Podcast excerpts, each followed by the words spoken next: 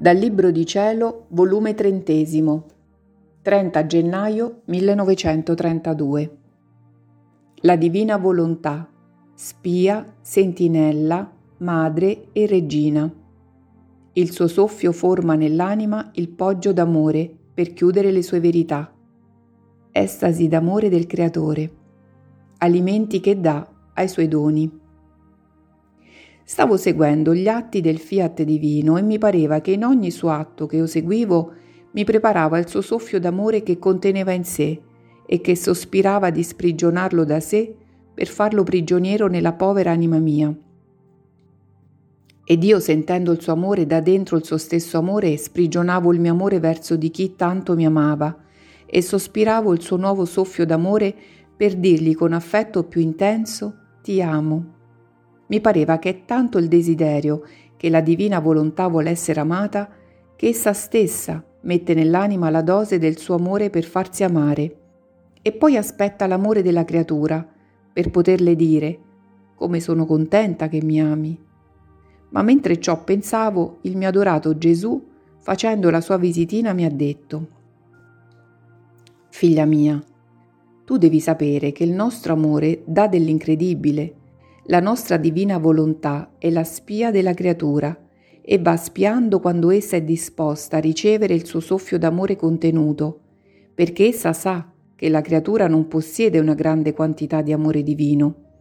Appena tiene la particella dell'amore infinito di quando fu creata, e se questa non è stata alimentata, sta come il fuoco quando sta sotto alla cenere, che mentre il fuoco esiste, la cenere lo tiene coperto e represso, in modo che non fa sentire neppure il calore. Amore umano non ne vogliamo e perciò la nostra volontà usa i suoi stratagemmi amorosi, spia le disposizioni e soffia. Il suo soffio, come leggero venticello, mette in fuga la cenere che ha prodotto l'umano volere. La particella del nostro amore infinito si ravviva, si accende. Il mio volere divino continua a soffiare e aggiunge altro amore divino L'anima si sente svuotare, riscaldare, prova i rifrigeri amorosi e da dentro la particella dell'amore infinito che possiede ci ama e ci dà come suo il nostro amore divino. Tu devi sapere che è tanto l'amore di questa mia divina volontà che usa tutte le arti, le fa da spia e la soffia, le fa da madre e la culla nelle sue braccia, le fa da sentinella e la vigila, le fa da regina e la domina, le fa da sole e la illumina e si presta fino a servirla. E quando vuole disporre in te le sue conoscenze, le sue verità, anche una sua parola, che fa? Ti soffia tanto che forma in te prima il suo poggio d'amore, di luce, per inchiudere le sue verità dentro del poggio del suo amore e di luce che ha formato in te, sicché affida le sue verità al suo stesso amore, alla sua luce, sapendo che solo il suo amore potrà tenere vero interesse di conservarle, di spronarti, affinché non restano occultate. Oh, se non fosse per questo mio poggio d'amore che racchiude tutte le conoscenze del mio fiat, quante cose avresti sepolto nell'anima tua senza che nessuno ne sapesse nulla. Ecco la causa che prima che la mia divina volontà ti deve manifestare le sue verità, fa la faccendiera intorno a te per prepararti, per metterti nuovo amore, per formare il nuovo poggio alle sue verità e metterla al banco sicuro del suo amore divino. E se ti aspetto negli atti suoi con tanto amore, sono soliti pretesti nostri, occasione che andiamo cercando per trovare la virgola, il punto della creatura, per darle nuovo amore e nuove grazie.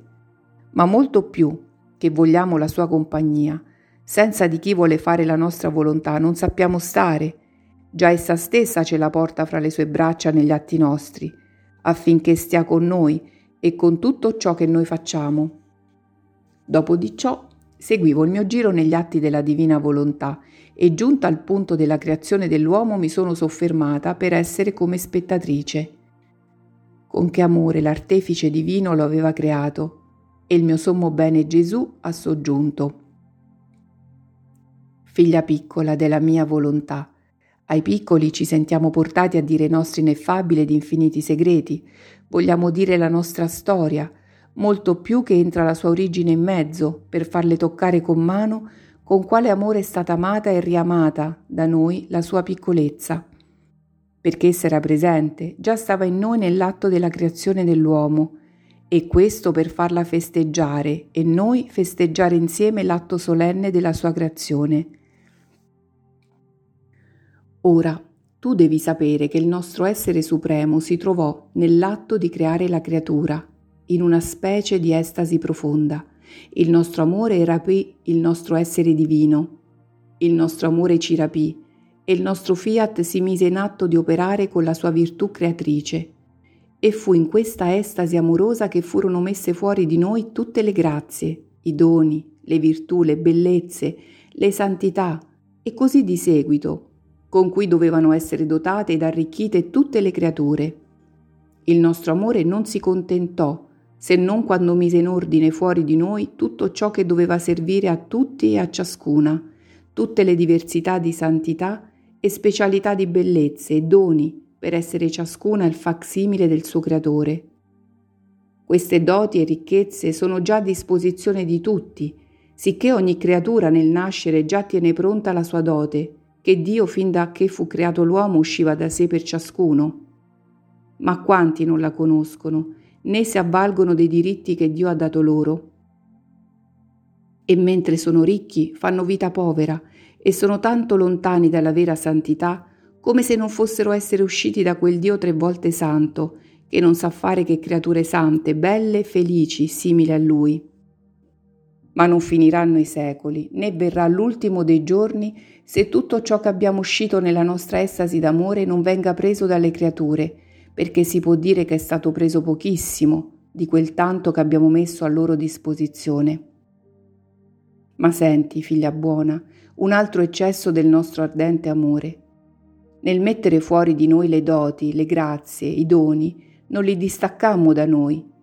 Fuori di noi sì, ma inseparabili da noi, affinché la creatura, prendendo i nostri doni con la nostra inseparabilità, ricevesse l'alimento continuo per alimentare i nostri doni la nostra santità, la nostra bellezza, le nostre grazie, sicché insieme con i nostri doni rendevamo la creatura stessa inseparabile da noi, perché essa non tiene gli alimenti necessari e santi per alimentare i doni nostri, e noi ci esibiamo a dare doni ed alimenti per alimentare la nostra santità, le nostre grazie celesti sicché stiamo in atto continuo di stare insieme con essa per darle ora il cibo per alimentare la nostra santità, ora il cibo per alimentare la nostra fortezza, ora il cibo distinto per alimentare la nostra bellezza. Insomma, stiamo intorno a lei e sempre occupati a dare diversi alimenti a ciascun dono che le abbiamo dato, e questo serve a conservare, crescere e coronare i nostri doni, e insieme resta coronata la felice creatura con i nostri e nei nostri stessi doni. Quindi dare un dono alla creatura serve ad impegnarci con lei, non solo di alimentarlo, ma le diamo per pegno il nostro lavoro, la inseparabilità e la nostra stessa vita, perché se vogliamo la nostra somiglianza dobbiamo dare la nostra vita per poter produrre la somiglianza nostra in essa, e questo lo facciamo volentieri. Anzi, il nostro amore ci ripete la nostra estasi e ci fa dare tutto per farci prendere la piccolezza della creatura che è pure nostra e che da noi uscì. Da questo puoi comprendere quali sono le nostre premure, le nostre estasi d'amore, quando diamo non un dono, ma la nostra stessa volontà per vita della creatura. Alimentare i nostri doni è una cosa, alimentare la nostra volontà è un'altra. Già la creatura, in virtù di essa, ci rapisce continuamente a sé e noi soffriamo continua estasi d'amore. E in queste estasi non facciamo altro che sboccare amore a torrente, mari di luce, grazie indescrivibili. Nulla viene dato a misura, perché non solo dobbiamo alimentarla, ma dobbiamo tenerla corteggiata ed onorata con onori divini nella creatura. Perciò, figlia mia, sii attenta e fa che da te nulla esce di umano per poter anche tu onorare con atti divini la mia volontà in te.